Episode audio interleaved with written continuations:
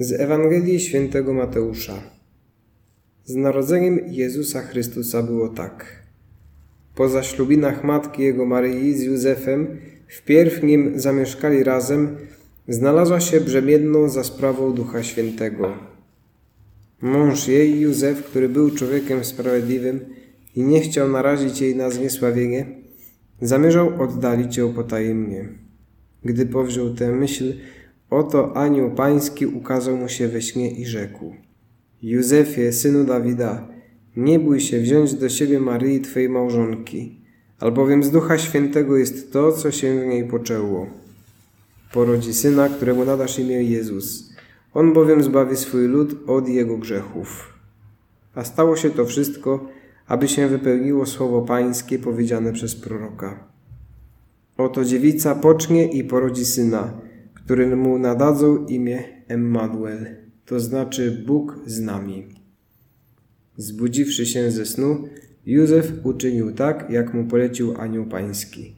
Wziął swoją małżonkę do siebie. Straszna musiała być udręka duchowa świętego Józefa. Tak bardzo ukochał Maryję, tak bardzo zachwycił się jej dobrocią, pięknem, delikatnością, czcią, jaką używiła do Pana Boga, a tu się okazuje, że jest brzemienna. Była to sprzeczność, z którą święty Józef w żaden sposób nie mógł sobie poradzić.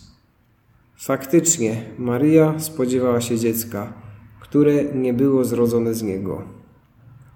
Jednocześnie w świętym Józefie nawet cień podejrzenia nie mógł spaść na jego świętą małżonkę, ponieważ widział to i wyczuwał sercem, że w Maryi nadal nie było ani śladu grzechu. Jej wzrok był tak samo czysty jak dawniej. Widać było, że jest jeszcze bardziej zanurzona w Bogu i że ma w sobie jakąś cudowną siłę i dojrzałość. A nade wszystko, że emanuje głębokim pokojem i radością. A jednocześnie spodziewa się dziecka. Józef zdał sobie sprawę, że wydarzyło się coś, co przekracza zdolności jego rozumu i nie przestawał myśleć o tym, co zrobić, aby jego świętej małżonki nikt nie skrzywdził złym podejrzeniem, obelgą czy raniącym oskarżeniem. Gdy tak rozmyślał, zupełnie rozdarty, we śnie ukazał mu się anioł i rzekł: To dziecię jest z Ducha Świętego, a ty nadasz mu imię Jezus. Co za ogromna ulga Józefa i co za radość! A więc jego intuicja go nie zawiodła. Maryja jest najczystszą ze wszystkich kobiet. I to ona została wybrana na matkę Mesjasza Bożego. A do tego to on ma pełnić rolę jego ziemskiego ojca, skoro to on mu ma nadać imię.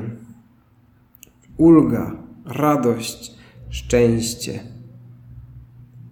W miejsce męczącej rozterki przyszła wielka radość. Święta Matka Teresa z Kalkuty, która tak dużo doświadczyła w swoim życiu dawania radości wśród najbiedniejszych z biednych, mówiła: Serce radosne to normalny stan serca rozpalonego przez miłość.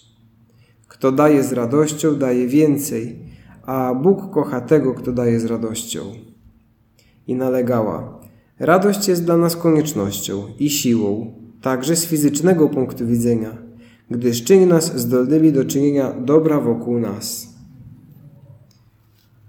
Ale jak mogę być radosny, możemy pytać się naszego Pana podczas tej modlitwy, skoro przydarza mi się to i tamto, skoro jest taki, a, a taki problem w rodzinie i w pracy, skoro szwankuje zdrowie i brakuje mi tego i tamtego, jak w tym wszystkim mogę być radosny?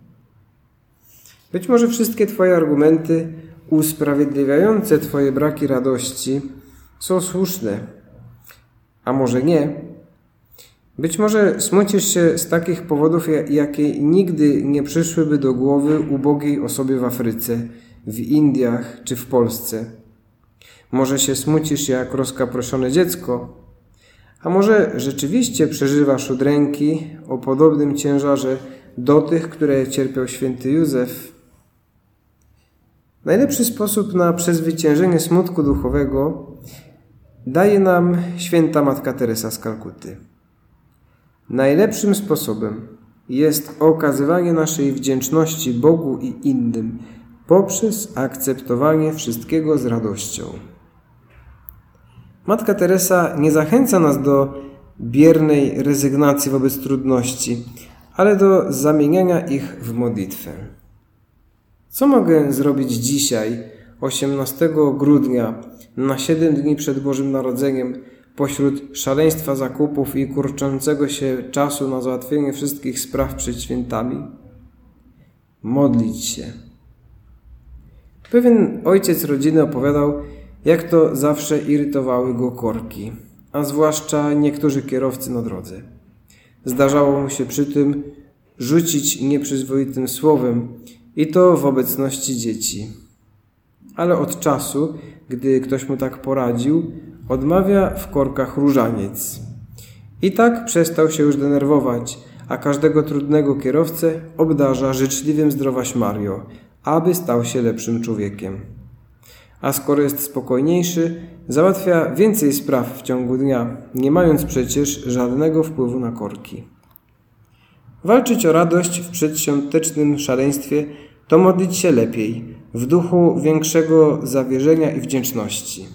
To myśleć więcej o świętej rodzinie zmierzającej do Betlejem, o własnych domownikach i o współpracownikach.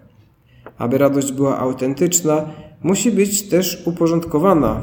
Starajmy się przynajmniej trochę lepiej uporządkować czas tych ostatnich dni przed Bożym Narodzeniem, a wtedy znajdzie się chwila w ciągu dnia na osobistą modlitwę, na odwiedziny Pana Jezusa w Najświętszym Sakramencie w pobliskim Kościele, czy na miły dialog z bliską osobą pomimo przedświątecznego szaleństwa.